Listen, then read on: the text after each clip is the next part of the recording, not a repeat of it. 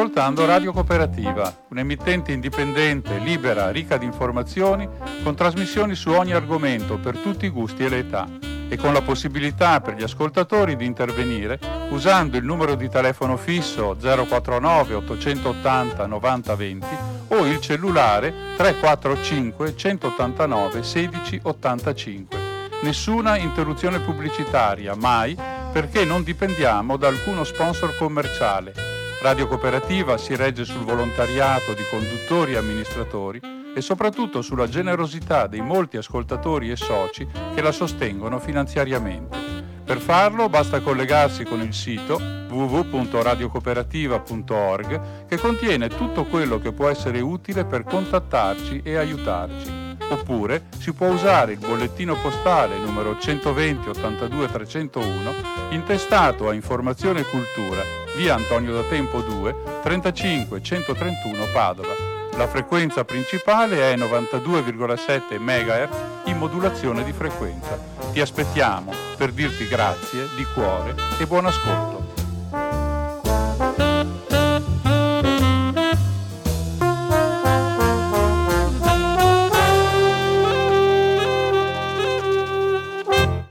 Buonasera a tutti coloro che sono in ascolto, buonasera da Radio Cooperativa. Buonasera da Umberto che dà inizio alla trasmissione Cinema 2 di venerdì 31 dicembre del 2021. Siamo poi ormai alle ultime battute di quest'anno che certamente non tutti ricorderemo con piacere, anzi penso che tutti quanti con il precedente non sarà certamente uno degli anni che metteremo nella cornice d'oro, però può darsi che qualcuno in questo anno sia capitato qualcosa di bello e mi auguro, anzi vi auguro che siate in molti a condividere questa esperienza. Comunque un altro anno che sta terminando e fra forse qualcuno ci sta ascoltando andando a preparare, preparando a fa, dirigendosi verso qualche incontro, veglione o qualcuna delle altre limitate purtroppo occasioni di incontro e di festeggiamento e magari può anche darsi che qualcuno così eh, eh, decida di dedicare alla ultima ora di questo 2021 di dedicare qualche occhiata a qualche film che c'è in eh, giro e parleremo un po' anche di questo, però volevo un po' questa sera uh, farvi una, una, buona fine.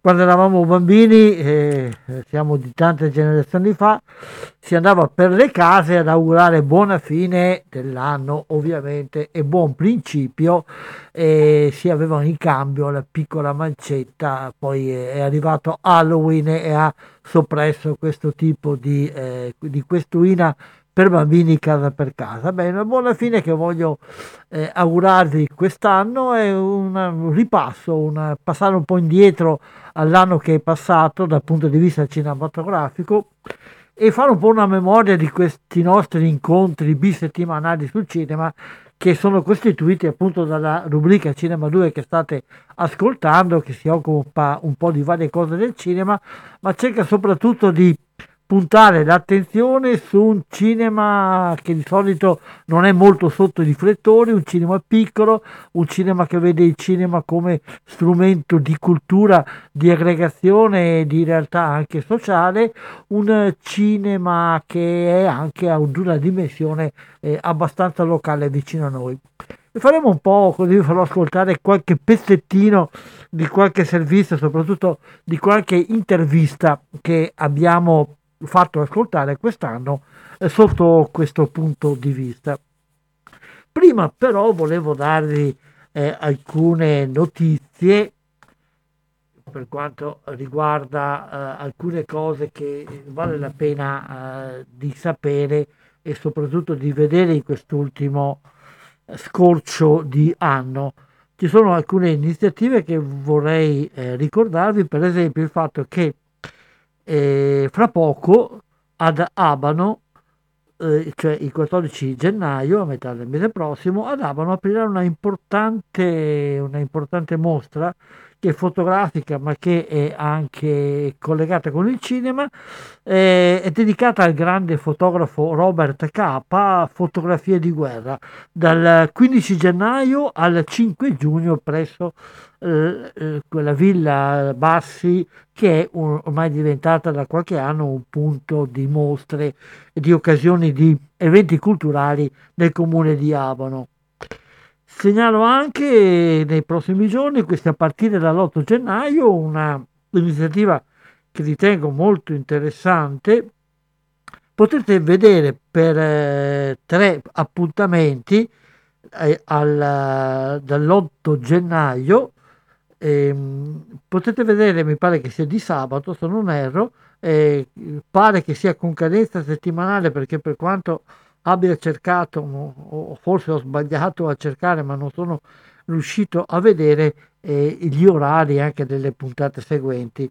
È una serie di eh, interventi, di incontri fra Marco Paolini, che tutti quanti certamente conoscete, e il eh, filosofo della scienza ed evoluzionista Telmo Pievani dell'Università di Padova, che forse molti voi meritatamente eh, conoscono.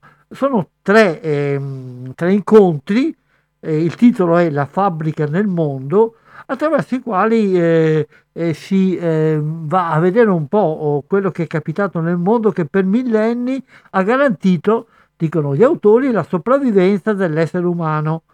Ora però questa fabbrica si è inceppata e tocca fare una manutenzione molto attenta per riparare in modo che continui a essere per noi una casa abitabile. Ecco, temi eh, di questo, primo, la prima serata sarà, ripeto, il giorno 8 gennaio su Rai 3 eh, nella prima serata alle 21.45, quindi una collocazione di tutto rispetto.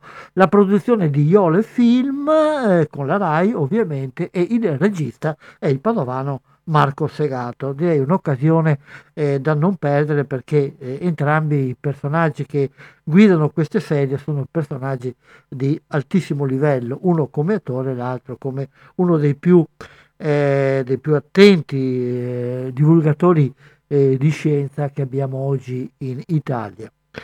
Il, il, primo tema è pipistrelli e virus, il secondo il peso delle cose, il terzo titolo è antenati e figli, quindi non perdetelo, poi penso che si tro- potrà trovare anche eh, nella, eh, nella uh, piattaforma della RAI. Un'altra iniziativa che vi suggerisco per gli appassionati del cinema, soprattutto per gli appassionati dei festival, è eh, l'iniziativa che parte sulla piattaforma May Movies, eh, il titolo è My, May Movies One ed ha la possibilità di fare un abbon- abbonamento eh, per vedere i festival più importanti dell'anno, eh, la Mostra del Cinema, la, eh, eh il Torino Film Festival, eh, il Festival di Udine, il Festival dei Popoli, il Trieste, il Noir, lo Shy Spy, insomma una serie di eh, festival interessanti. Si può fare un abbonamento, le informazioni le potete trovare appunto sulla piattaforma May Movies che si scrive M con la Y Mi Movies e Mi Movies One è il titolo e il, l'abbonamento costa 12,90 euro eh, solita, il solito trucchetto per non scrivere 13 diciamo chiaramente 13 euro al mese e si consente di vedere tutti i film eh, di questi festival e ehm, si attenzione perché come capita sempre con questi abbonamenti si ehm, riattiva automaticamente ogni mese se non viene data la disdetta in tempo. Quindi se volete vedere soltanto per un mese, attenzione poi a disdire entro i tempi che sono indicati eh, contratti di, eh, di abbonamento. Un'altra cosa volevo segnalarvi, però questo è stato di un film che è terminato, per la regia di un regista che abbiamo eh, molte volte contattato qui a Radio Cooperativa, si tratta Marco Zuin, e assieme ad, ad un suo collega, Emanuele Turelli, hanno, eh, hanno, fatto un film dedicato ad una storia eh, dura ma al tempo stesso anche piena di, di speranza. Ed è Edith, Edith Movie, la storia di una bambina ebrea eh, che viene catturata dai nazisti e portata ad Auschwitz, una bambina che aveva come grande sogno nella vita quella di diventare ballerina. Ed, scusate, ed è stata anche costretta a ballare, come capitava spesso, nei contortementi dei nazisti nei campi di concentramento, obbligata a ballare per il dottor Mengele, il famoso dottor Morte, che però eh, sarebbe stato affascinato dalla sua prestazione e quindi è, in questa maniera è riuscita a salvare la propria vita e quella delle compagne che aveva attorno. Difatti è resistita eh, da, a, alla prova del, del, campo di concentramento dove invece ha perso tutti gli altri suoi familiari ed è eh, tornata poi alla vita, eh, se, se, se, così si può dire. Questa storia, storia appunto di, di atrocità ma anche storie di resistenza e storie che in qualche modo eh, sottolinea il valore della bellezza e della cultura. Ancora una volta è stato terminato di girare in questi tempi, ne sentiremo parlare ancora e cercheremo anche noi magari di parlarne se ci sarà l'occasione. E queste le cose più importanti che volevo segnalarvi le cose che mi hanno interessato di più, eh, girellando un po' fra le notizie di questi giorni, certamente ce ne sono molte altre. Ecco, volevo citarvi alcuni titoli del film che potete vedere in questi giorni, se avremo tempo poi di alcuni anche parleremo un po', un po di più. Comunque sono in giro Sing 2, il film di animazione eh, di, targato Disney, la seconda puntata del successo di alcuni anni fa. Poi abbiamo Paolo Genovesi che esce con Supereroi, una storia d'amore che dice che gli eroi sono co- coloro che sono capaci di rimettere sempre in questione il, lo- il loro rapporto. Eh, poi Disney punta molto in questo eh, scorcio di anno sulla riedizione di West Side Story, uno dei grandi classici della storia del cinema, un enorme successo del 1961, un musical eh, che viene eh, riprodotto oggi e rifatto eh, da Steven Spielberg, altro grande nome mitico del cinema. Eh, il capo perfetto di Fernando León de Aranoa ha come protagonista un Javier Bardem eh, che mm, il film oscilla un po' fra la commedia e il sentimento eh, mostrando i lati, i lati, entrambi i lati della medaglia di un piccolo medio imprenditore che come è tradizione considera la fabbrica la sua famiglia, vuole essere buono, eh, comprensivo e giusto, però, eh, però, però, però la realtà non è come eh, viene dipinta e forse nemmeno come lui la crede. Sette donne è un mistero, è un film eh, di Alessandro Genovesi che rifà un successo di alcuni anni fa del francese François Ozon ed è, ed è una storia gialla di otto donne che devono trovare il colpevole di un omicidio che è fra di loro un po' alla Agatha Christie che tra l'altro fra non molto ehm, sarà presente negli schermi con la nuova edizione di Ken Brahan del suo omicidio sul Nilo ma questo arriverà più avanti. E da, da ieri da, da oggi la Befana viene di notte 2, eh, commedia italiana che ha avuto un certo successo con la numero 1, e poi Matrix Resurrection che fa il paio con Spider-Man, due film di, fantascienza che eh, sono oh, in testa alle classifiche per questo tipo di film.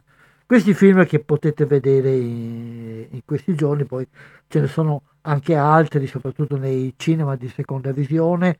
Girerà molto The French Dispatch, eh, il magnifico film di Wes Anderson, una, una storia affascinante e ipnotica, bella soprattutto da vedere eh, anche al di là del racconto, che è una serie di, di storie, una costellazione, e continua a reggere ancora l'ultimo film di eh, Clint Eastwood, eh, Cry Macho, e gira ancora, eh, girano ancora i film targati Netflix, cioè la mano, è stata la mano di Dio di Paolo Sorrentino che eh, eh, sta sempre più eh, avvicinandosi ad essere candidato per eh, l'Oscar come miglior film straniero e il curiosissimo uh, Don't Look Up che ha scatenato anche molte, molte discussioni al di là del fatto cinematografico per il, la tematica che tratta, è la storia di una cometa che sta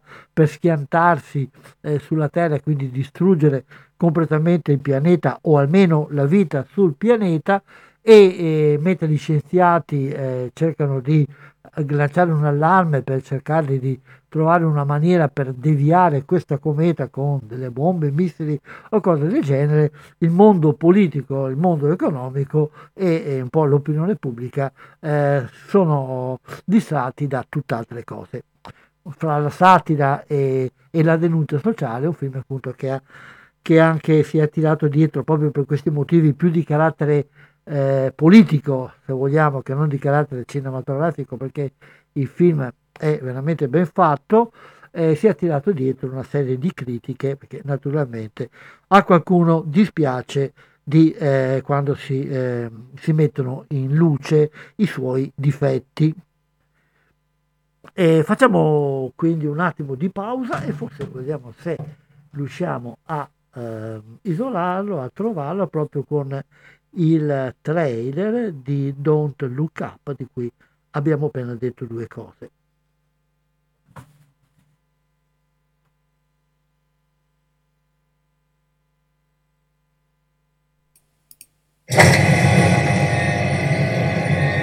Non è reale. Non è reale, non è reale. Non sta accadendo.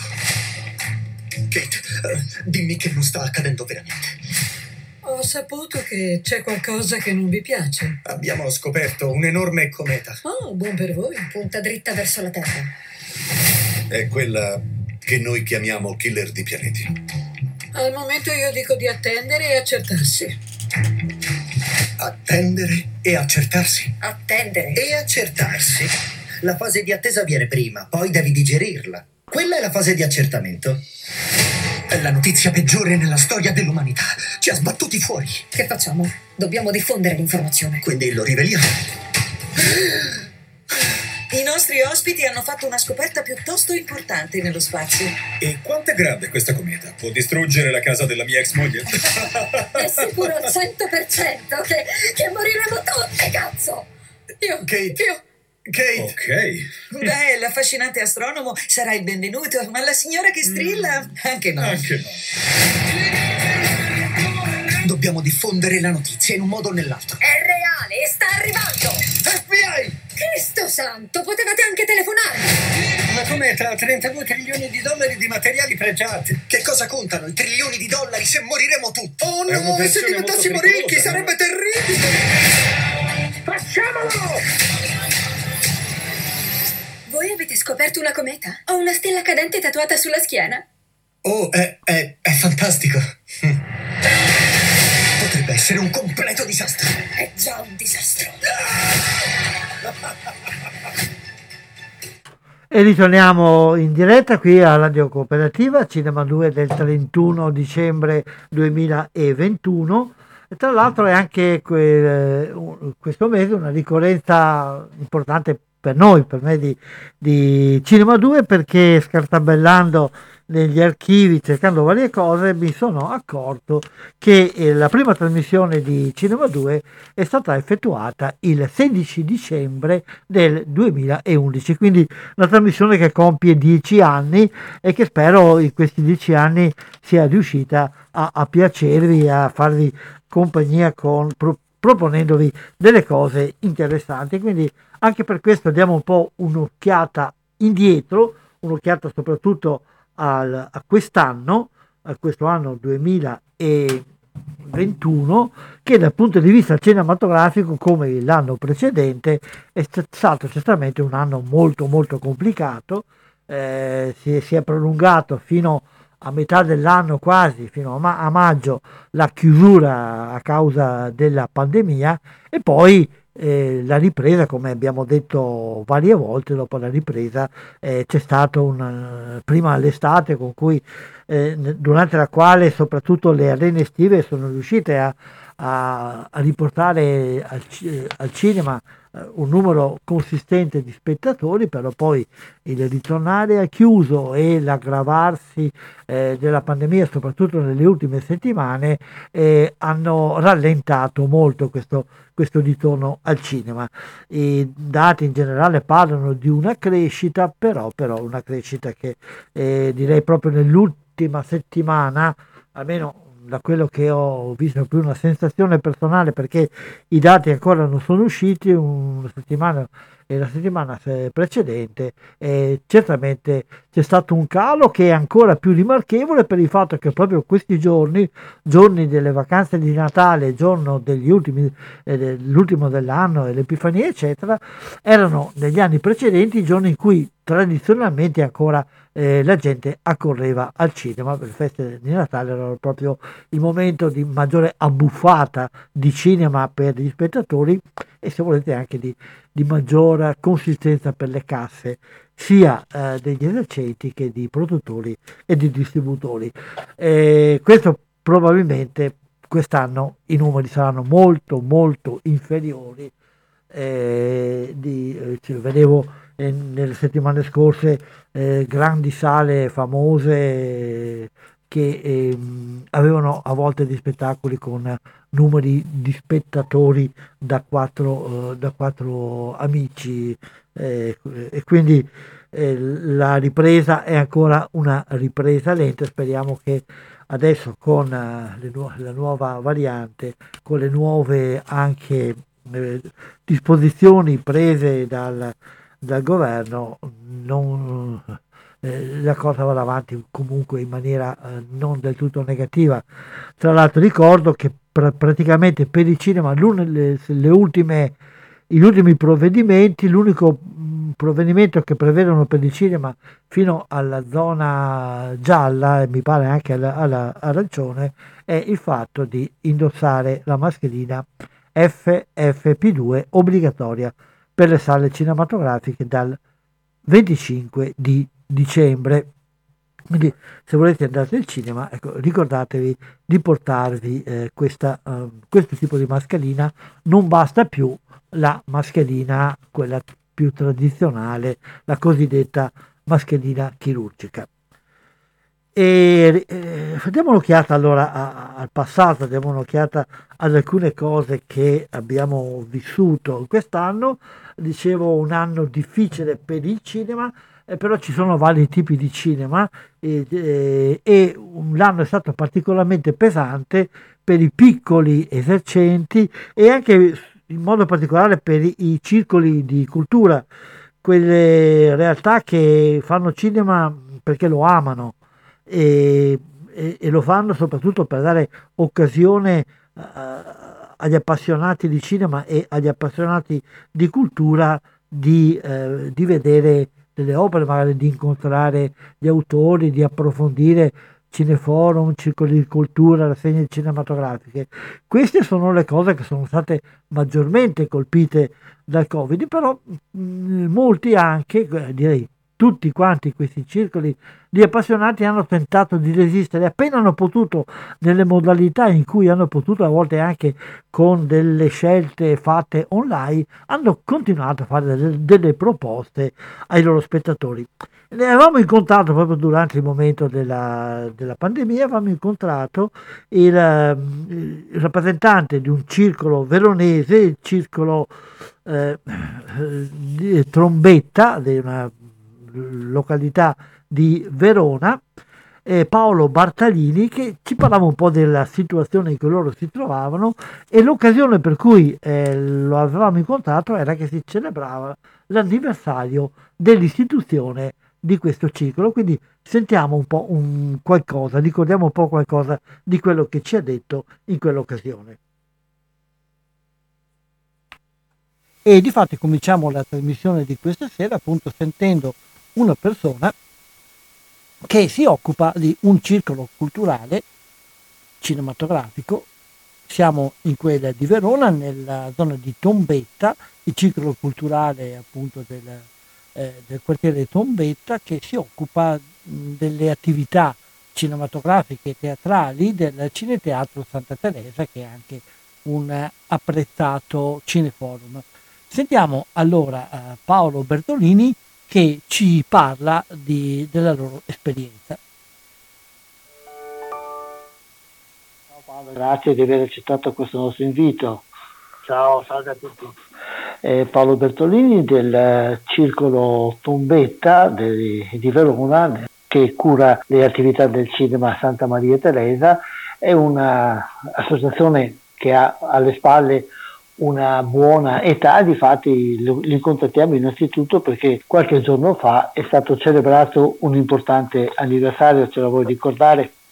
Sì, allora, eh, 40 anni di attività della nostra associazione, Circolo Culturale di Tombetta, che prende appunto nome da un quartiere di Verona, non è un bel nome, però a noi, noi siamo molto affezionati a questa storia che ci lega fin da bambini alla parrocchia di Santa Teresa eh, a Verona e 40 anni fa appunto la sala era dismessa perché c'era la crisi del cinema, tutte le sale della comunità che allora si chiamavano cinema, teatrini parrocchiali, pian pianino perdevano il loro interesse perché la televisione aveva avuto il suo predominio su, su questo tipo di, di, attività. È successo che in un consiglio pastorale una sera, di cui io ero parte, il parroco dice guardate che la sala ormai è chiusa da tempo, io pensavo di affittarla o di venderla per un supermercato perché io e qualcun altro ci siamo guardati, guardati in faccia e ha detto ma è il caso e niente, insomma da lì è partita la scintilla, abbiamo provato a riattivare questa, questo lumino e, e, sono nati 40 anni di storia, quindi con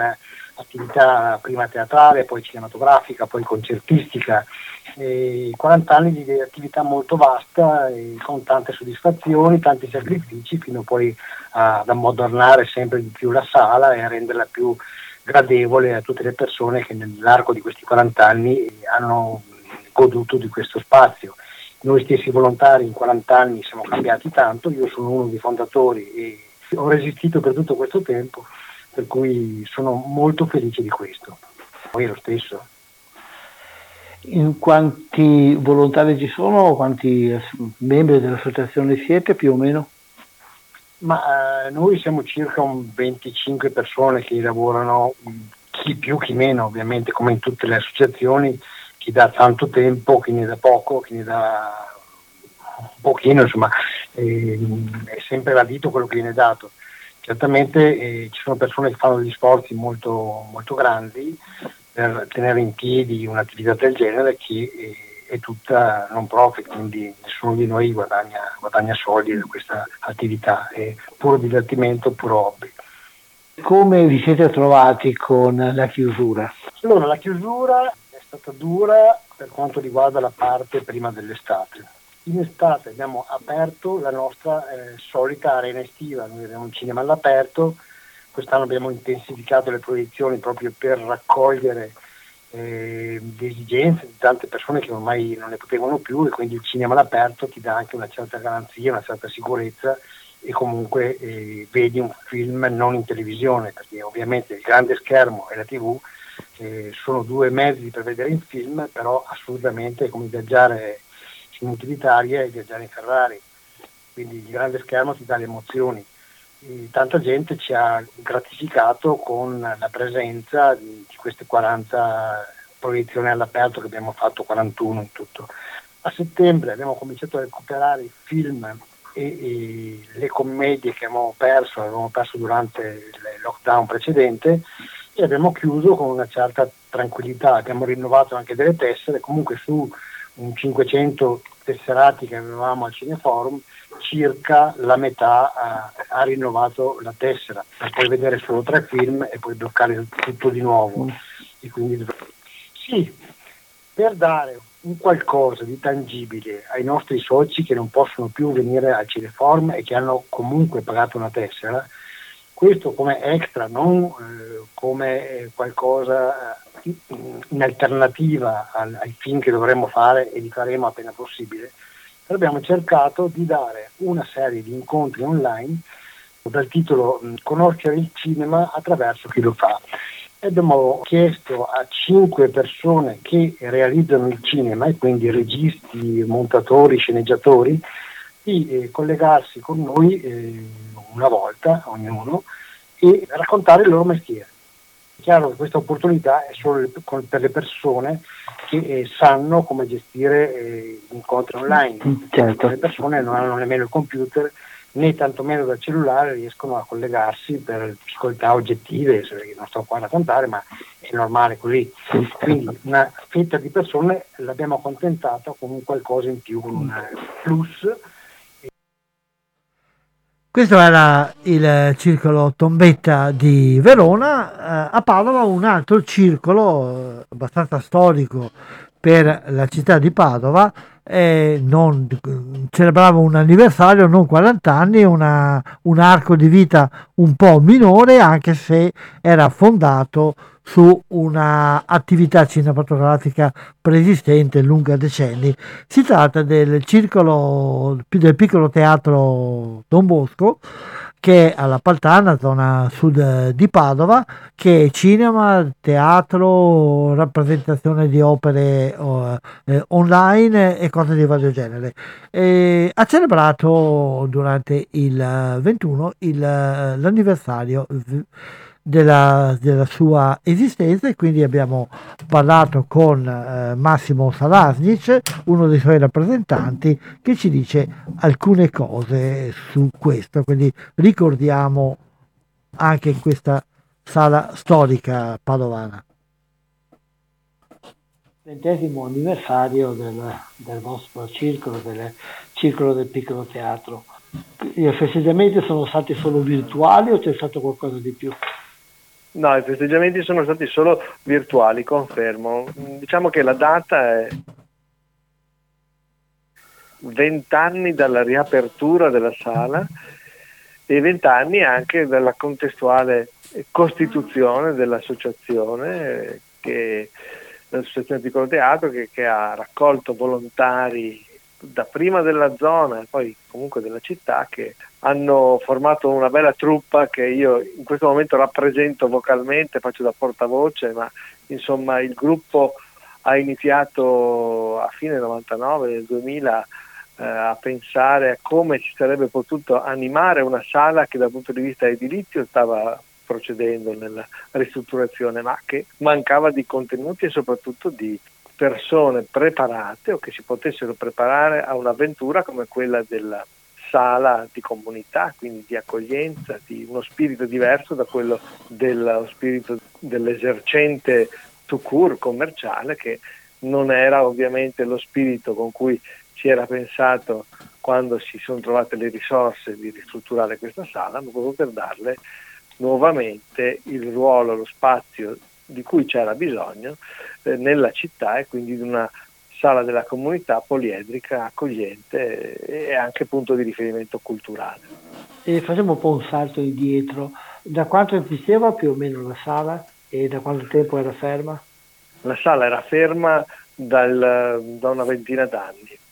La ricordo quando ero animatore del GREST della parrocchia di San Giovanni Bosco che lo utilizzavamo forse furtivamente quando aveva già ricevuto la chiusura ufficiale del, sia perché non, non era adeguato e perché c'è stata un'altra scelta in quegli anni come sappiamo molte sale sono state costrette a chiudere anche perché gli adeguamenti alle nuove normative di sicurezza erano onerosissimi. Però aveva vissuto una prima vita di, di, di, in cui anche il film club, il cine club eh, era di, grande successo e, e, ci hanno raccontato, appunto hanno partecipato molti registi famosi, molti critici, anche in dibattiti poi molto serrati e molto forti all'epoca perché eh, se era l'epoca del 68, poco prima o dopo, insomma, i primi anni 70 sappiamo che erano quelli dei cinema, dei cineclub, quindi dei cineforum, ambienti di effervescenza culturale, per cui sicuramente la sala aveva una sua identità e una sua notorietà in città fino appunto agli anni, agli anni 80, all'82, 83 con, con eh, qualcuno che era stato protagonista della prima vita del piccolo, insomma, a fare un po' da traghettatore, anche a dare qualche, qualche dritta. E tra di loro mh, ricordiamo noi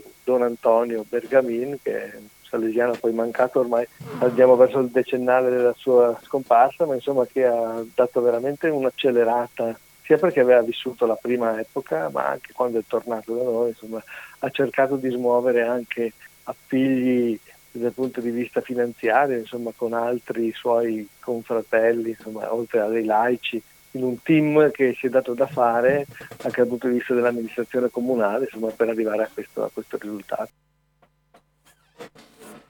Questo era Massimo Salasic che ci ha parlato un po' del ventesimo anniversario di questo circolo e che durante l'intervista si era anche soffermato sugli anni precedenti di questa sala che è stata eh, già nel passato una delle sali che animavano il vasto panorama di offerta cinematografica della città di Padova che ad un certo momento invece ha visto crollare la, uh, la grandissima rappresentanza di sale cinematografiche che erano in città. E questa è la Cooperativa, la trasmissione che state ascoltando è Cinema 2, la radio trasmette dagli studi di Strada Battaglia in provincia di Padova in comune di Albignasego e, e Cinema 2 quest'anno, oh, proprio in questi giorni, a metà di dicembre, celebra i suoi dieci anni di vita. Ultimamente eh, abbiamo po- poco parlato con voi perché avevo parecchie cose da farvi ascoltare parecchie interviste ed è qui rendervi conto, però quest'oggi, visto che eh, stiamo un po' andando sulla memoria del passato, stiamo eh, eh, rivedendo, ricordando alcune cose che abbiamo vissuto assieme in quest'anno, alcune chiacchierate che abbiamo affrontato assieme. 049 880 90 20 è il numero di telefono che potete fare se volete chiacchierare un po' con me, dire un po' come è stata il vostro anno cinematografico, fermiamoci su questo, e naturalmente se volete chiamare anche per farci gli auguri, per, per, fare gli auguri a tutti coloro che sono in ascolto, è una cosa che è sempre ben, eh, ben accettata eh, da me e da tutti, e parlare un po' però eh, dei film che avete visto al cinema, alla televisione, nelle piattaforme, eccetera, come è stato per voi il fatto di non poter andare al cinema, com'è il rapporto che avete con voi ora con il cinema, avete voglia, vi sentite sicuri, siete tranquilli, avete paura, eh, vi dispiace, tante cose, perché chiacchierare, il telefono 049 880 90 20 che sapete, eh, conoscete benissimo che è questo il numero eh, con cui si può parlare con questa radio, eh, possiamo anche interrompere l'ascolto eh, di questi pezzettini che ho un po' eh, cercato di farvi ascoltare ascoltare per poter dialogare assieme a voi. Rimaniamo sempre in questo tema, comunque aspettando se qualcuno ci vuole salutare, eh, rimaniamo sempre in questo tema di eh, incontro eh, con i circoli e eh, ne abbiamo sentiti due che hanno patito eh, hanno celebrato l'anniversario, però lo hanno fatto in, in momento di chiusura, invece sentiamo una nota positiva con la responsabile del festival, del Lago Film Festival, che è, è, ha avuto svolgimento a metà estate, quindi in un momento in cui eh, le, le chiusure erano finite e ci parla un po' di un'edizione eh, che è stata molto ingrandita, tra l'altro durante la pandemia il, i curatori del Lago Film Festival si erano inventati una, un festival di nuovo tipo 30-70, cioè di documentari che, eh, o mediometraggi che vanno dai 30 ai 70 minuti di durata, ne abbiamo parlato e si è arrivato, eh, il primo anno l'ha fatto online, il secondo anno l'ha fatto eh, in presenza, e però vediamo com'è stata eh, l'iniziativa del Lago Film Festival dell'edizione eh, dopo la riapertura del 2021, ce ne parla, ce ne ha parlato a suo tempo e sentiamo un pezzettino della sua chiacchierata Viviana Carletti. Buongiorno, buongiorno, a tutti e grazie infinite di questa possibilità per poter ovviamente parlare con voi e raccontarvi il festival, la diciassettesima edizione di Lago Film Festival. Ma noi in realtà anche l'anno scorso, anche con posti molto molto contingentati, perché stiamo parlando di all'incirca 200 persone a sera, siamo comunque riusciti a mantenere l'edizione abbiamo raggiunto obiettivi molto importanti, soprattutto nella riorganizzazione del team e nel mettere a fuoco in qualche modo anche gli obiettivi proprio della manifestazione. Il festival si è allungato di un giorno, quindi da 9 siamo arrivati a 10 giorni e abbiamo aumentato da un punto di vista qualitativo la nostra proposta con uno schermo addirittura di 12 metri, quindi eh, grandissimo e abbiamo aperto la nostra piattaforma online. Se l'anno scorso diciamo era una piattaforma di servizio, quest'anno è una realtà, quindi si possono acquistare i biglietti, anzi si devono acquistare precedentemente ovviamente per la prenotazione dei posti e ovviamente poter monitorare quante persone entrano, in quanto solamente 500 persone a sera possono venire al festival, ma adesso ovviamente su tutto il territorio italiano è possibile fruire dei contenuti del festival, quindi si può acquistare un, un abbonamento online per poter vedere tutti quanti i film. Quindi stiamo parlando di un virtual pass, come abbiamo definito, con 18 euro una persona può vedere dal 23 luglio e ben oltre il termine del festival, quindi non solo il primo di agosto, ma arrivare anche eh, al 10 di agosto per poter vedere le centinaia di film che sono stati selezionati.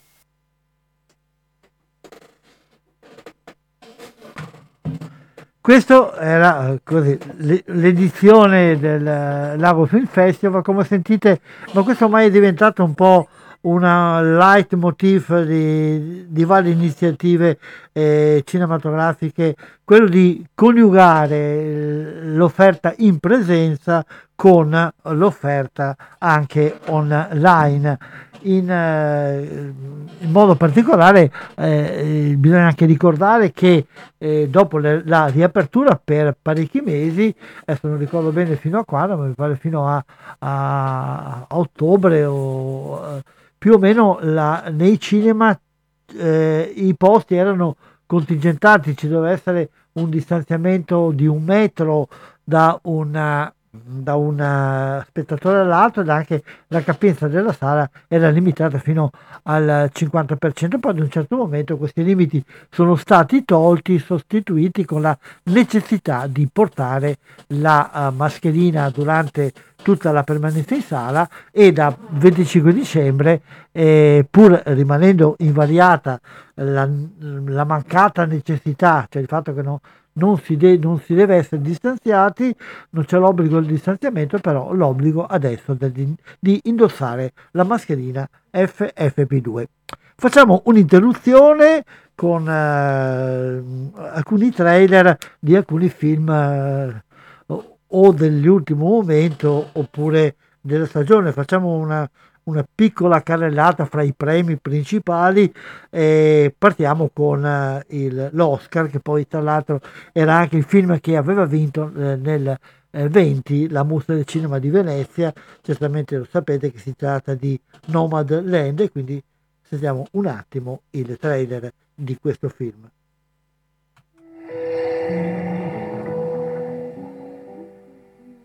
Tu sei tra i fortunati che possono viaggiare ovunque. Sì, signora, lo so. E a volte vi chiamano nomadi. Mia madre dice che lei è una senza tetto, è vero? No, non sono una senza tetto, sono senza casa. Non è la stessa cosa, giusto? No.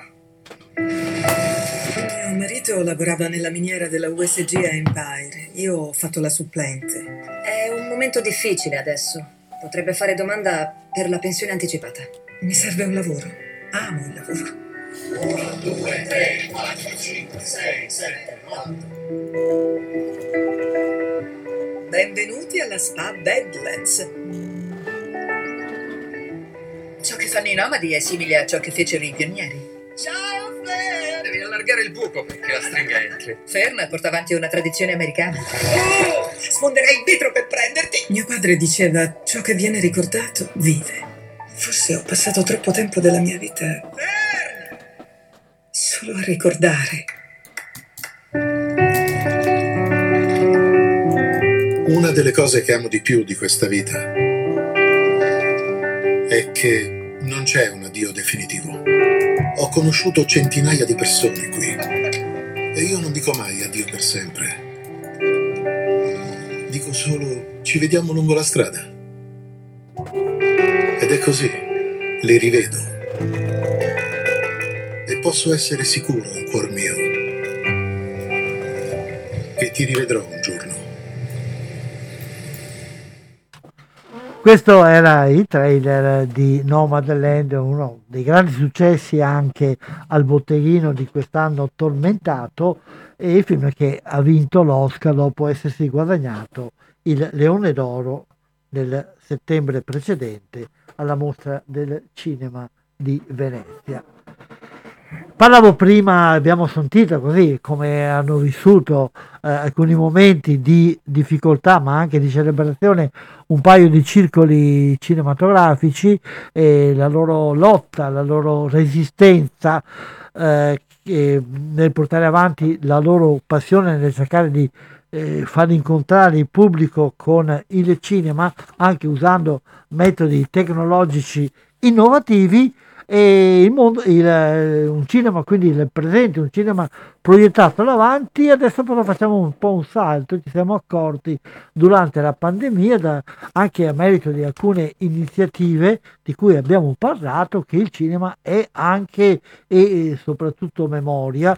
Ed una occasione di memoria sul cinema molto importante che abbiamo qui vicino a noi, che è ancora, è ancora attuale perché si tratta di una mostra che ha avuto una storia travagliata perché doveva, eh, doveva eh, partire parecchi mesi prima, poi è stata bloccata dalle disposizioni per la pandemia, poi alla fine ha, eh, ha riaperto ed è ancora eh, in, in, aperta a Treviso. La mostra, o meglio una serie di mostre perché sono ospitate in due o tre collocazioni diverse nei vari musei della città di Treviso, le informazioni le potete trovare su internet non è questo il momento in cui darle, però vi segnalo per chi non l'avesse ancora vista e la volesse vedere, è aperta fino a metà di febbraio, oh, quindi c'è ancora la possibilità di vedere questa mostra che è la mostra dei lavori di quello che è considerato uno dei più grandi eh, autori di cartelloni pubblicitari di film, cioè il trevigiano Renato Casaro. E, e lui è stato protagonista di un bel documentario che si doveva essere ospitato anche a Padova, poi è stato bloccato dalla pandemia e che è passato anche alla RAI, ha vinto anche diversi premi a livello internazionale e appunto nell'occasione dell'uscita di questo documentario, nell'occasione dell'inizio che sembrava imminente dell'apertura di questa mostra, eh, ho parlato con Renato Casalo e sentiamo appunto un, alcuni momenti di questa intervista eh, di uno che ha fatto il cartellone dei film più famosi italiani ma soprattutto anche, anche internazionali, è passato per la grande stagione del cinema degli anni 60-70 italiani, poi con film eh, di Sergio Leone, con eh, grandi film internazionali, ha creato dei cartelloni pubblicitari che certamente tutti quanti ancora noi eh, riconosciamo conosciamo e che sono un'immagine iconica nel cinema della nostra memoria. E appunto forse la persona più adatta per parlarci del cinema come memoria. Sentiamo anche qui un estratto dell'intervista che gli ho fatto e nel quale lui parla soprattutto eh, un po' del momento della, eh, della sua entrata in questo tipo di lavoro ed anche del significato che ha per lui eh, farlo. E grazie intanto, buongiorno e grazie di aver accettato questo invito. Grazie a voi, grazie a voi, buongiorno. buongiorno. Ecco, vorrei che ci raccontassi intanto come è arrivato a fare la scelta di dedicarsi a questo lavoro, che non è poi un lavoro che si trova eh, certo, sì, è, beh, è, è un lavoro proprio una passione che mi segue da, da, da, da, bambino, da ragazzo, insomma, quando per noi allora negli anni 60, 50, 60 andare al cinema era un sogno, insomma, era l'unico l'unico svago che avevamo è andare al cinema e noi stavamo delle, dei pomeriggi interi a vedere e rivedere eh, i film e poi soprattutto incuriositi, io particolarmente ero incuriosito dal, dal, dalle immagini, dal manifesto che era l'unico veicolo pubblicitario allora e quindi ci affascinava questa immagine. Eh, io sognavo proprio di, ecco, di essere uno che anche per me fosse stato possibile ehm, emozionare il pubblico, ecco, farlo, farlo, entrare al cinema. Questo era uno dei miei principi fondamentali, cioè essere dalla parte di chi fa entrare eh, il pubblico al cinema. E quindi ho cominciato proprio da giovane, avevo 19 anni che, che già amavo il cinema e proprio particolarmente questo settore della pubblicità, del manifesto dipinto. Ma amava anche il disegno, penso già fin da giovane. Sì, sì, da sempre a scuola eh, riempivo quaderni, caricature agli, agli amici, eh, la professoressa magari. Eh, insomma, sempre, sempre scarabocchiare, dai, sempre scarabocchiare. Era la mia proprio... Eh, nato per dipingere, insomma. Eh. eh mi pare di ricordare che lei eh, ha cominciato proprio facendo dei cartelloni per alcune sale cinematografiche di Treviso.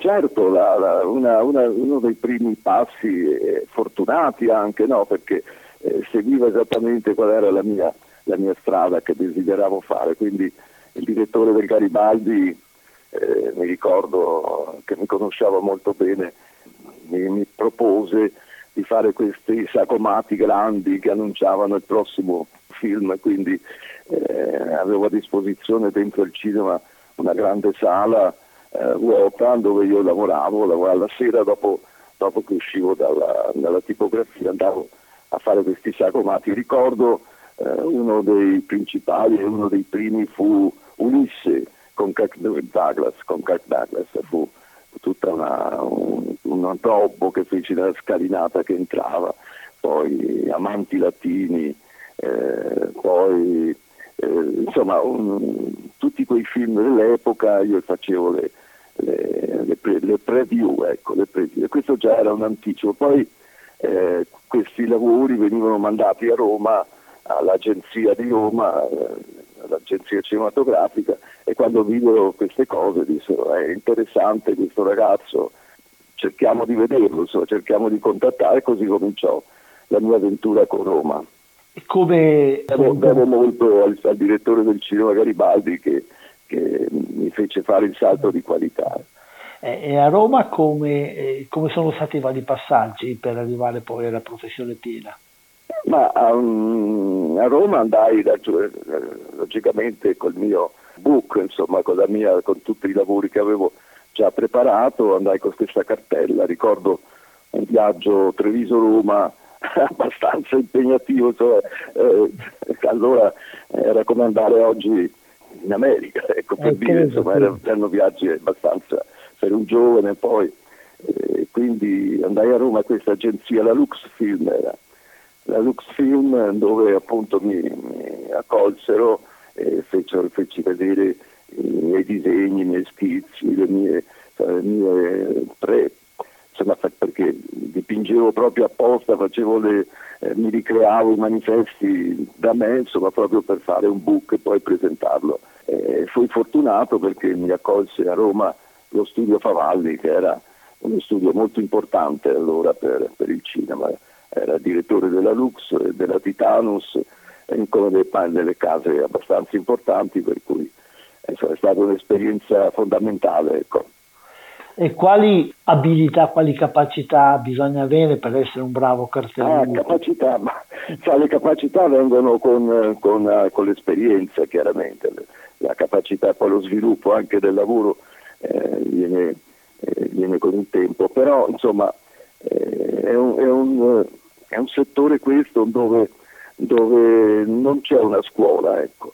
si diventa bravi eh, studiando i maestri ecco, del, maestri del cinema che hanno fatto cinema, non so, nomi come Cesselon, Ciriello, eh, Peseta, tutti i maestri a cui ci si riferiva e quindi era uno studio quasi sul campo, ecco, no? perché andare all'università o andare al, al, all'artistico insomma, non, non, era proprio il top, meglio, era meglio studiare da soli il, diciamo, proprio la, la costruzione del manifesto, la tecnica, il supporto, era tutta esperienza sul campo, ecco. era molto importante.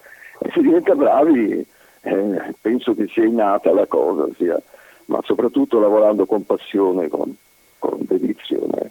Cosa è più difficile? Riuscire a capire qual è il punto fondamentale del film o riuscire a capire cosa lo spettatore può attendersi? è interessante questo, ma eh, vede, c'è stato un periodo all'inizio, negli anni 60-70, in cui il manifesto era un po' un racconto, era un po' raccontato, ecco, c'era era un impressionismo eh, dove c'erano i cavalli, se c'erano 10 cavalli bisogna farne 100, dove l'attore, lui, lei, eh, ah, fra di noi poi correva una, un, un, un, un, si dice insomma, eh, dove il manifesto doveva essere lui, lei e il cornuto si diceva lui lei cornuto nel senso la coppia poi dietro il cattivo eh, che Arcigno guardava. Eh, quindi era un po' erano manifesti raccontati. Io ho sempre cercato di, eh, di portarmi verso invece più che racconto cosa il pubblico può immaginare dentro il cinema eh, per il film cosa poterlo immaginare. Quindi sul manifesto deve esserci anche una, come posso dire, un, una ricerca del pubblico di indovinare cosa potrà succedere, non cosa è successo ma cosa succederà. Questa è la, la filosofia importante. No? c'è qualche lavoro a cui lei è particolarmente affezionato, qualche film lavorare per il quale ha dato particolare soddisfazione? Cioè, proprio per come lavoro in se stesso o, o in genere? No, no, come un lavoro particolare, quello che lo ha particolarmente soddisfatto. Ma sono, sono diver- ultimamente sono diversi, io potrei accennargli, eh, c'era una volta in America di Sergio Leone per esempio, credo che, che sia uno, uno, dei più essenziali, delle, una, sia una delle più essenziali immagini che io ho creato, so, questo, so se lei le ha presente, questi sì, tre volti d'oro eh sì. con il ponte, insomma molto, molto simbolico e sintetico. Ecco. Nikita, per esempio, accennavo prima, Nikita è un altro manifesto che, eh, che mi riuscì molto bene, una critica, una critica molto, molto importante, disse che l'apice della pubblicità. Eh, Nikita proprio tocca l'apice della pubblicità. Quindi Nikita per dire poi eh, i Rambo, poi il tè nel deserto, un altro simbolico manifesto che è diventato icona il piano deserto è un ma lo devo dire ma insomma me lo dicono che è un capolavoro. È stato utilizzato in tutto il mondo per il libro, per i film, per un bel, bellissimo manifesto. Sì, ecco, è come ritornando all'inizio, eh, le posso dire che eh, alla fine eh, il finale è quello, sintetizzare, cioè incuriosire il pubblico a far entrare eh, entrare nel cinema, pagare il biglietto per, per eh, e questo è lo scopo fondamentale. Mi disse un regista, un regista vedendo il, il, manifesto di Nikita, io dico regista perché i registi sanno di che si parla, mi disse io ho visto il manifesto e ho dovuto entrare al cinema. Eh, beh, questo... Ecco, questo era Renato Casaro è, il più grande, uno, almeno uno dei più grandi eh, creatori di manifesti pubblicitari per il cinema, di cui, ripeto, è ancora visibile fino al 15 febbraio la mostra a, in vari musei della città di Treviso. Cinema come memoria, stavamo dicendo, eh, cinema come memoria eh, eh, è, è approcciato in questa intervista che vi faccio eh, risentire in alcuni pezzettini adesso eh, in un altro modo, cioè il cinema come, prima abbiamo parlato della memoria del cinema, ora parliamo del cinema come conservatore di memorie e ci nutriamo appunto in quel cinema piccolo se volete, in quel cinema che non è la grande distribuzione, il grande spettacolo, ma il cinema visto come audiovisivo come strumento che registra la realtà e conserva. Eh, due, due, esperienze di eh, realtà, eh, aziende giovani, start-up potremmo dire, una e l'altra invece è una cosa un po' più, un po più solida, che mm, si dedicano alla conservazione o di film, ma anche di filmati, eh, anche mm, familiari, anche personali, le vacanze, l'occasione di una, di una, festa in famiglia. Ecco, sono occasioni importanti di memoria che eh, minacciano di sparire, anche perché col tempo vengono rovinate oppure perché non ci sono più nemmeno gli strumenti per, poter, per poterli vedere. Ecco, vediamo allora due, due, persone che ci parlano, uno della Cineteca del Veneto, che è legata a Running TV, e poi eh, la, la startup Riprese eh, di, eh, del, che agisce nel veneziano. E sentiamo eh, intanto la prima, la eh, la mh, mm, Cineteca del Veneto, ce ne parla una delle, delle curatrici.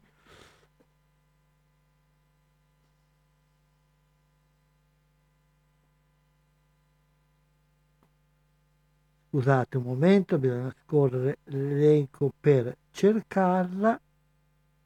Eccola qui. Sono la dottoressa Benedetta Bellesia, buongiorno intanto buongiorno. e grazie di aver accettato buongiorno. questo invito, che è responsabile per Running TV del progetto Cineteca eh, del Veneto, progetto di cui ci stiamo occupando e al quale le chiederei subito di dirci che cos'è questo progetto, anche cominciando uh-huh. da, come è nato e perché è nato. Certo, Cineteca del Veneto nasce eh, più o meno due anni fa da un'idea di Tarcisio Basso, che è il um, titolare di Running TV, che è questa azienda che da anni opera nel settore della televisione, del, dell'audiovisivo.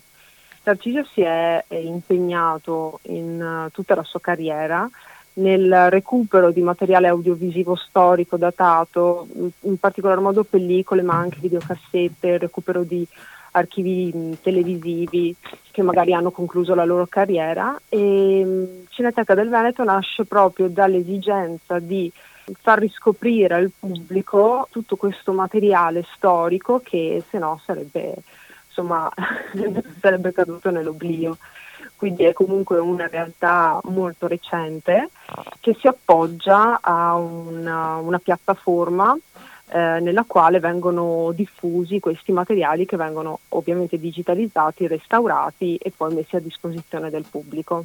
Come mai eh, è nata questa passione da signor Basso di raccogliere questi materiali? Ma eh, Tarcisio ha da sempre questa passione innata probabilmente e, ehm, e, niente, quindi in realtà la grandissima mole di materiale che ha raccolto in tutti questi anni a un certo punto eh, lo ha interrogato in prima persona nel voler comunque eh, dare un obiettivo a tutto questo percorso che ha fatto. E lo scopo appunto è quello di eh, rendere accessibile anche alle altre persone tutto questo materiale una mission che comunque ci siamo posti noi della Cineteca e, e di Running TV in sostanza, quindi Cine, Cineteca del Veneto è questo progetto che è ancora in fase insomma, sperimentale di evoluzione in cui sì, si cerca di convogliare tutte le energie al fine di poter rendere fruibile tutto questo patrimonio storico che va comunque dal, dalle pellicole, come dalle videocassette, ma anche dalle fotografie, documenti storici e, e pian pianino insomma, metteremo tutto questo materiale a disposizione del pubblico. La raccolta di questo materiale è avvenuta secondo una certa logica oppure si è raccolto tutto quello che si poteva?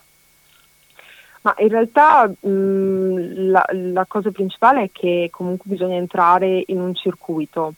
Molte delle, delle, dei materiali che adesso Tarcisio in prima persona ha raccolto vengono da comunque persone che delle volte non sapevano neanche che cosa stavano buttando via. E quindi in realtà è anche la capacità di saper cogliere in questi, in questi materiali il loro potenziale storico e culturale che magari spesso, ma anche non pensandoci, ce ne vogliamo solo liberare perché magari ingombra e invece poi comunque è, è proprio questa vocazione, questo sesto senso nel capire quando un materiale storico necessita di essere salvaguardato, conservato e poi riproposto perché poi comunque eh, si tratta di materiale analogico che comunque degrada, per cui se non si passa alla fase di digitalizzazione e di conservazione sia attiva che passiva, si rischia di perderlo per sempre. E questo quindi vi ha costretto a dotarvi, immagino, anche di tutta una serie di apparecchiature destinate certo. a questo lavoro?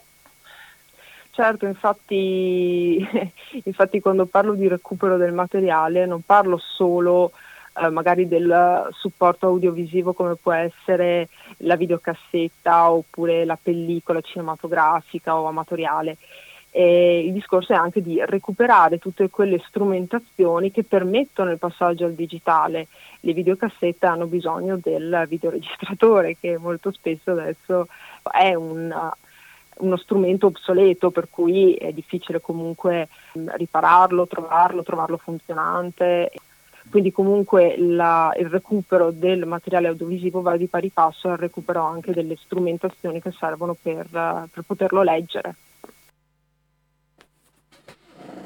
Passiamo alla seconda esperienza di questo tipo di cui vi accennavo, cioè alla startup Riprese che è stata messa in piedi da due giovani eh, ex studenti ne, neolaureati o quasi nel veneziano. Sentiamo un brano dell'intervista che ci hanno rilasciato.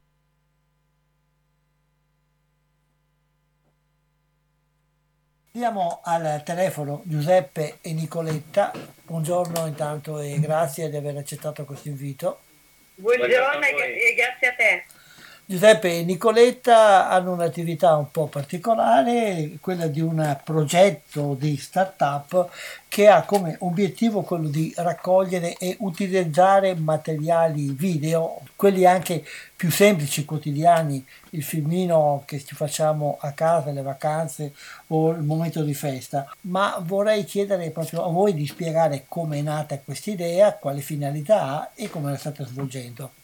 Certo, eh, grazie Umberto, salutiamo tutti prima di tutto e eh, ci presentiamo, noi siamo Giuseppe Ferrari e Nicoletta Traversa e abbiamo ideato questo progetto ormai da qualche anno eh, che si chiama Riprese Memory Keepers, custodi della memoria sarebbe diciamo così. Questo progetto si occupa di eh, conservazione e valorizzazione di quelle che eh, noi chiamiamo memorie audiovisive private. Come hai detto bene tu, eh, si tratta qualcosa, di qualcosa che un po', un po', tutti conoscono, che abbiamo in ogni casa, in ogni famiglia, quindi il filmino Super 8 con il matrimonio dei nonni, il viaggio Spagna, il viaggio esotico, la gita di classe, il, eh, la, l'evento di comunità, la sagra il compleanno, i matrimoni, tutti questi ovviamente in tantissimi formati, dal Super 8 all'8 mm, ma anche alla VHS, al Video 8, fino ai formati ovviamente più recenti, ovvero tutti quei film che ogni famiglia produce per raccontare le attività e, e diciamo la crescita di se stessa, ecco raccontarsi in poche parole. Sono, sono, sono, materiali, diciamo così, in un linguaggio che è quello cinematografico, no? perché sono fatti di inquadrature, sono, fatti, sono delle riprese, eccetera,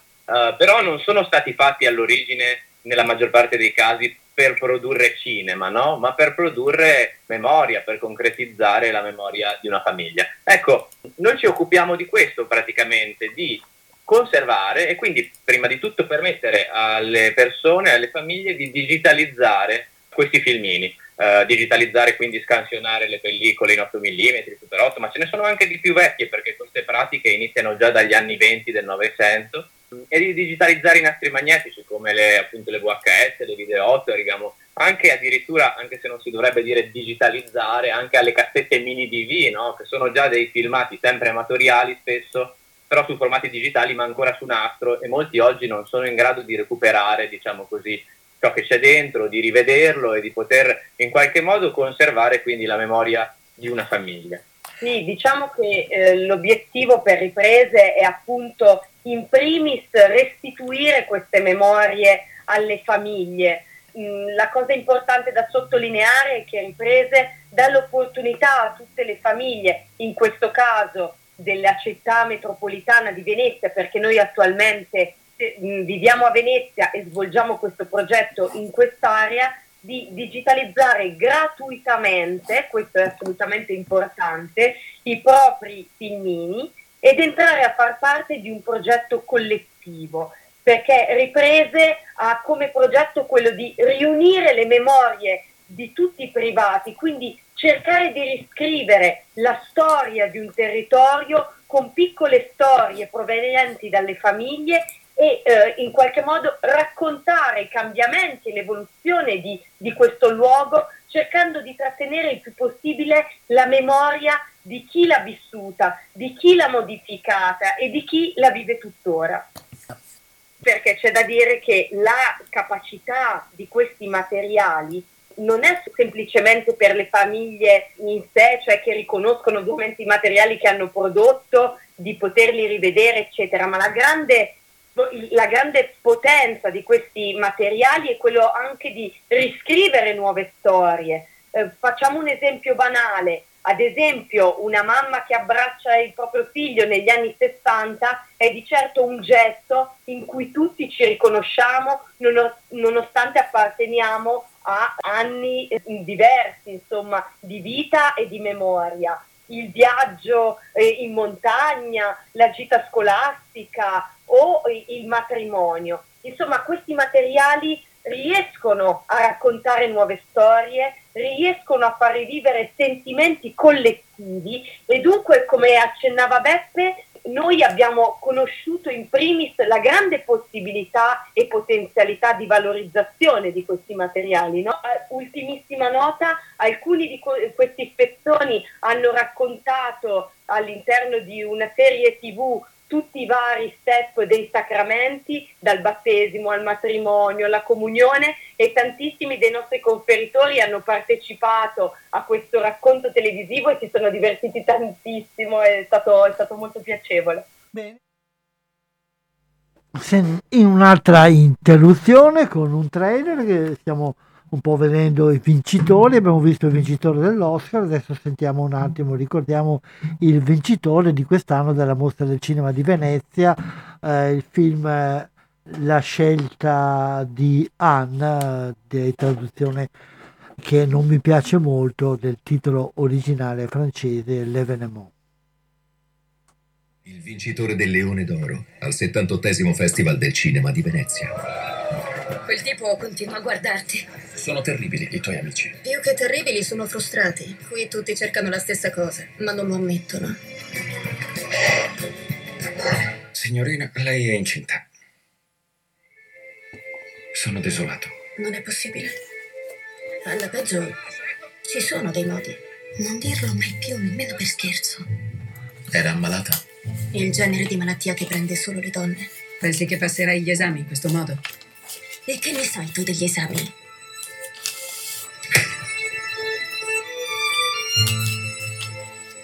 Se facessi quello che mi chiede, finirei in prigione anche lei. E non è la situazione peggiore. È troppo tardi. No.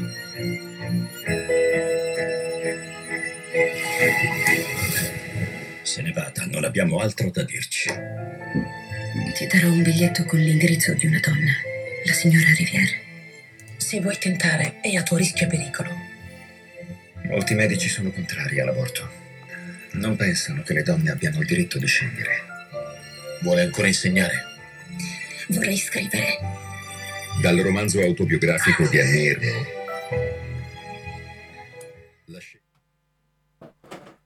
Questo era il trailer, eh, comunque abbiamo un po' interrotto i nostri così spezzoni eh, di memoria dell'anno di Cinema 2 2021. Un'altra cosa che noi a Cinema 2 abbiamo sempre cercato eh, di mettere alla vostra attenzione è eh, il rapporto fra cinema e scuola. Eh, la scuola è importante, eh, se ne parla sempre, non si fa altro che magnificare l'importanza della scuola anche se poi non si trovano mai i finanziamenti per farla funzionare bene, ma questo ovviamente è un altro tipo di discorso, però nella scuola di oggi molto spesso ci sono molti istituti eh, di, di, tutti i livelli che eh, fanno incrociare il più possibile i loro alunni con il cinema, offrono la possibilità di creare, di studiare, di approfondire, ma anche di, di, di fare proprio, di realizzare delle, eh, delle opere cinematografiche, delle opere audiovisive e sono molto spesso iniziative che sono fatte con una struttura veramente eh, reale, professionale e che hanno dietro registi anche importanti. Mm, faccio sentire un brano di un'intervista con eh, il regista eh, Giuseppe Ferlito che ha curato la realizzazione di un cortometraggio eh, con eh, il liceo Curiel di Padova. E il cortometraggio, eh, non so se sia ancora, eravamo alla, alla, alla fine de, dell'inverno, era visibile nel sito del liceo Curiel, eh, non so, ripeto, se eh, poi sia stato tolto, ci sia ancora, ed è una eh, rivisitazione delle vacanze, della festa di Natale eh, nel tempo della, della, pandemia. Sentiamo cosa, eh, cosa ci dice, cosa, alcune delle cose che ci ha detto eh, il regista Ferlito su questa esperienza. Questi giorni è stato pubblicato nel sito del Liceo Cornaro un cortometraggio girato con l'aiuto anche con la collaborazione degli alunni di questo liceo che tratta un, un tema che è legato anche al momento che stiamo vivendo. Il titolo è I confini, non vi dico di più perché chiedo intanto a Giuseppe come è nata questa idea, come si è svolta e di cosa si tratta. Eh sì, allora Umberto, sono ormai diversi anni che la scuola Alvise Cornaro, che oltretutto è una scuola che io frequentavo da ragazzo, mi chiama, mi coinvolge per fare delle lezioni ai ragazzi in un percorso che si chiama PCTO, che sarebbe la vecchia alternanza scuola-lavoro, dove si prospetta ai ragazzi uno, varie tipologie di lavori futuri e io ovviamente porto la mia eh, esperienza cinematografica. E a conclusione di questo percorso realizziamo in genere un cortometraggio dove cerco di fare in modo di dividere la classe in una mini troupe per poi coinvolgerli il più possibile nella realizzazione concreta del video e, e loro per primi hanno spesso il desiderio di poter affrontare l'argomento del Covid, un argomento attuale che li toccava particolarmente. Ecco, questo è diciamo come è iniziato il progetto. E le idee che hanno proposto i ragazzi quali erano? Le, le idee allora i ragazzi sono delle macchine che forniscono tantissime idee, brillanti molte volte, poi bisogna riuscire a incanalarle per un fattore di, proprio di realizzazione e fattibilità. Loro volevano raccontare il Natale, volevano raccontare l'isolamento degli anziani, volevano raccontare la difficoltà in un momento tanto gioioso di vivere una distanza, avevano tante cose che volevano affrontare, allora io li ho un po' guidati con, prendendo il loro soggetto e realizzando questa piccola sceneggiatura che alla fine è diventata estremamente concreta e della quale penso che il messaggio arrivi veramente in maniera diretta. Visto che anch'io volevo sposare con loro, aiutarle il più possibile, mi sono preso la libertà di chiamare degli attori professionisti con cui ho fatto alcuni film, li conoscevo da tempo, uno tra tutti è la protagonista Eleonora Panizzo, poi c'era Paolo Domenichelli e anche Carlo Daddio che anche loro lavorano comunque nel cinema e li ho coinvolti, hanno, hanno capito il, il, sentimenti con cui si voleva realizzare questo cortometraggio e volendo appoggiare la causa sono venuti dando la loro disponibilità e sono stati molto, molto carini e disponibili in questo insomma. Senza togliere un po' il piacere della sorpresa, cosa racconta un po', quali emozioni, quali sentimenti vuole toccare? Ma Umberto fondamentalmente racconta la storia di una vigilia di Natale dove c'è un, un nonno che per rispettare le normative del governo si trova a dover ehm, vivere questa, questa, serata che è sempre stata nella nostra cultura una serata di, di, di, gioiosità, armonia, di condivisione, si trova da solo. Inaspettatamente la figlia arriva a casa sua proponendogli di salutare almeno i nipoti dalla finestra e da lì invece si aprirà un piccolo mondo che il nonno non si aspettava, tutto fatto nel rispetto delle regole che ci sono state imposte, ma riuscendo a trovare una stratagemma per poter eh, essere, per, infatti per questo il titolo I confini, per poter vivere questi confini che ci sono stati imposti in maniera diversa. Ecco, questo sarebbe un po' il succo. I ragazzi come hanno partecipato oltre che a fornire le idee? Hanno fatto qualche altro passo? Hanno svolto qualche altro compito?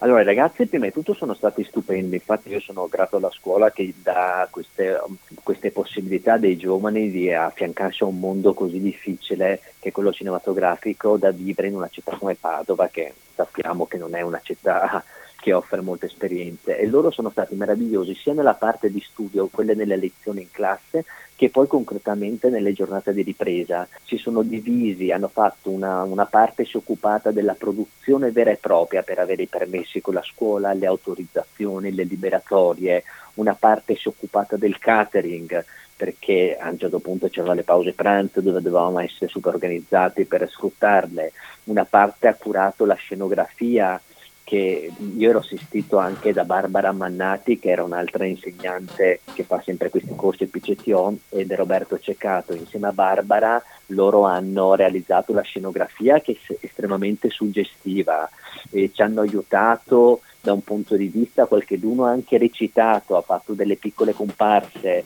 e si sono veramente dati da fare creando una, una piccola troupe che a tutti gli effetti ha permesso la realizzazione del video. Passiamo ad un'altra esperienza simile, forse anche più strutturata dal punto di vista professionale, perché come eh, sentiremo gli alunni hanno collaborato a tutti i livelli, anche alla regia, alla sceneggiatura, eccetera, ed è un'iniziativa che si è svolta all'Istituto Valle di Padova, che si occupa tra l'altro di formare eh, all'interno di questo tipo pubblicità, audiovisivo, linguaggi artistici, eccetera. E l'iniziativa è stata curata dal professor Michele e regista anche Michele Banzato ed è stata presentata eh, circa un mese fa.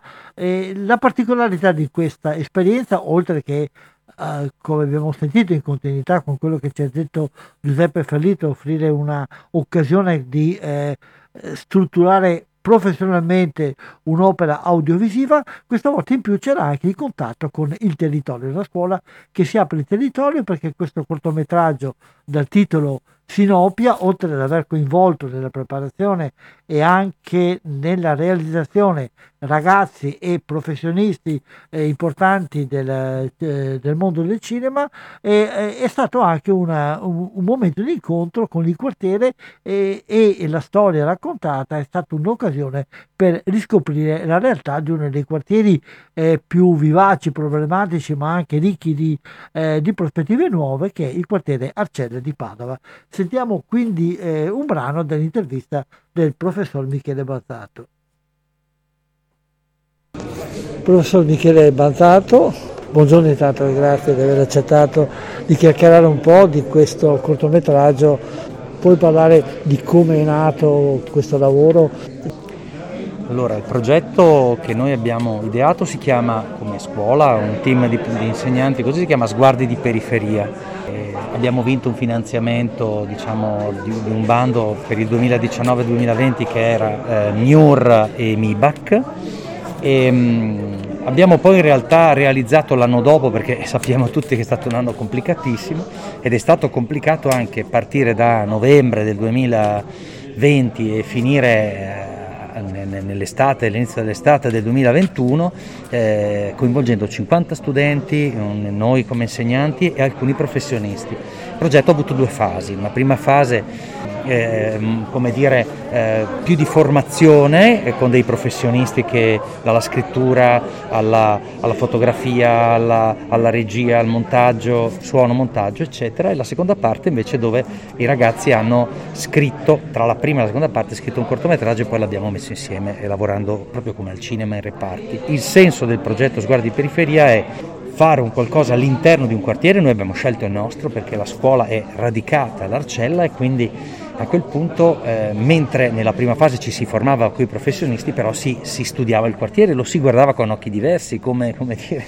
con un approfondimento maggiore. E di conseguenza questo sguardo, questo lavoro ci ha permesso, ha permesso ai ragazzi di avere tante idee che sono convogliate in un soggetto, cioè una storia unica di un cortometraggio un po' corale però, poi a un certo punto, verso gennaio, abbiamo deciso di dargli un taglio pandemico perché eravamo di nuovo in un'altalena. E questa credo sia stata una, una cosa vincente perché Sinopia, il cortometraggio, racconta di tutti i limiti di, che i vari personaggi vivono, eh, della didattica a distanza, dei parchi vuoti che un, par- un guardiano apre, eh, perdendo il senso del suo lavoro, di una signora anziana che è da sola, eccetera che però vengono superati grazie alla, al dialogo, alla solidarietà e anche all'arte, perché c'è molta, eh, molto diciamo, writing, no? c'è molta arte murales, eccetera.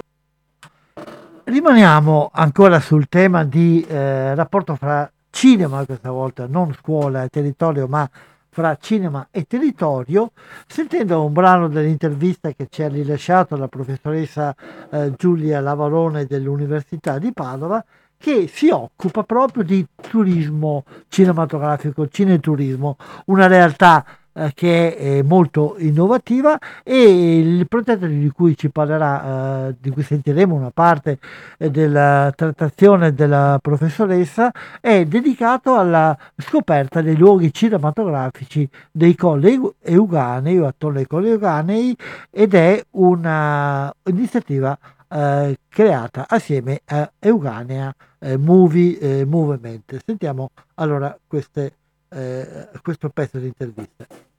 Grazie a voi. Eh, la sentiamo per approfondire un discorso che abbiamo già annunciato nell'ultima puntata di questa trasmissione, partendo da un'occasione che ci sarà una gita in bicicletta che ha a che fare sia con le bellezze del paesaggio e sia con il cinema.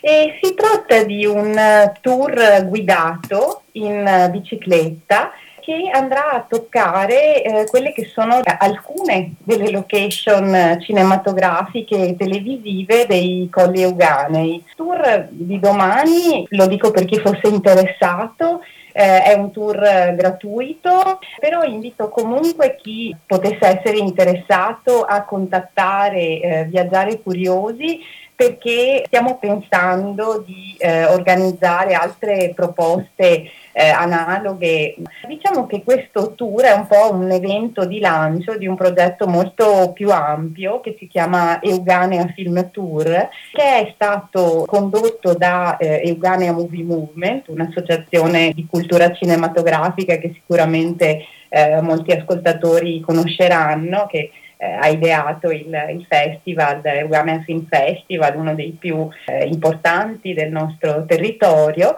e in partnership con eh, il gruppo di ricerca di cui faccio parte all'Università di Padova, che si chiama Cinelens, e che è dedicato ai rapporti tra cinema o più in generale audiovisivi, territorio e turismo e da questa collaborazione è nata questa web app che è stata utilizzata per la progettazione del, del tour che si svolgerà domani. E questa web app puoi dare l'indirizzo per raggiungerla? Certamente, l'indirizzo è euganeafilmtour, scritto tour.it e si tratta di una web app gratuita che può essere utilizzata anche in modo autonomo per eh, scoprire quelli che sono i luoghi che sono stati interessati appunto da riprese cinematografiche o televisive e che ovviamente possono essere visitati in modo autonomo e con qualsiasi mezzo, inclusa l'automobile.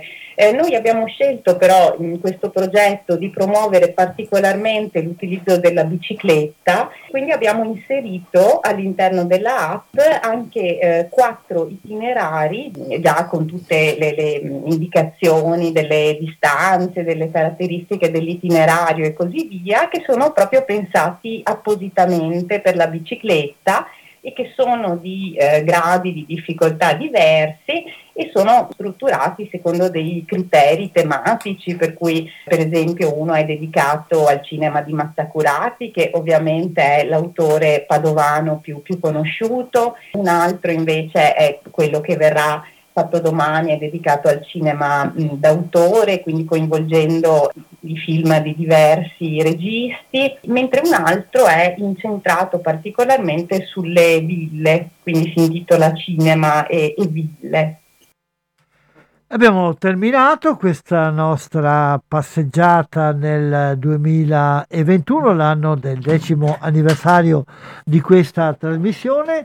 E Umberto ringrazia tutti coloro che sono stati all'ascolto e prima di lasciarvi però eh, vi comunico una notizia che è proprio di queste ore che forse farà piacere in modo particolare ai giovani perché il comune di Padova ha uh, istituito da quest'anno un bonus cultura per i giovani dai 19 ai 22 anni eh, ai quali veniva, eh, viene data la possibilità di spendere 50 euro in attività culturali fra le quali eh, rientra anche la possibilità di andare al cinema.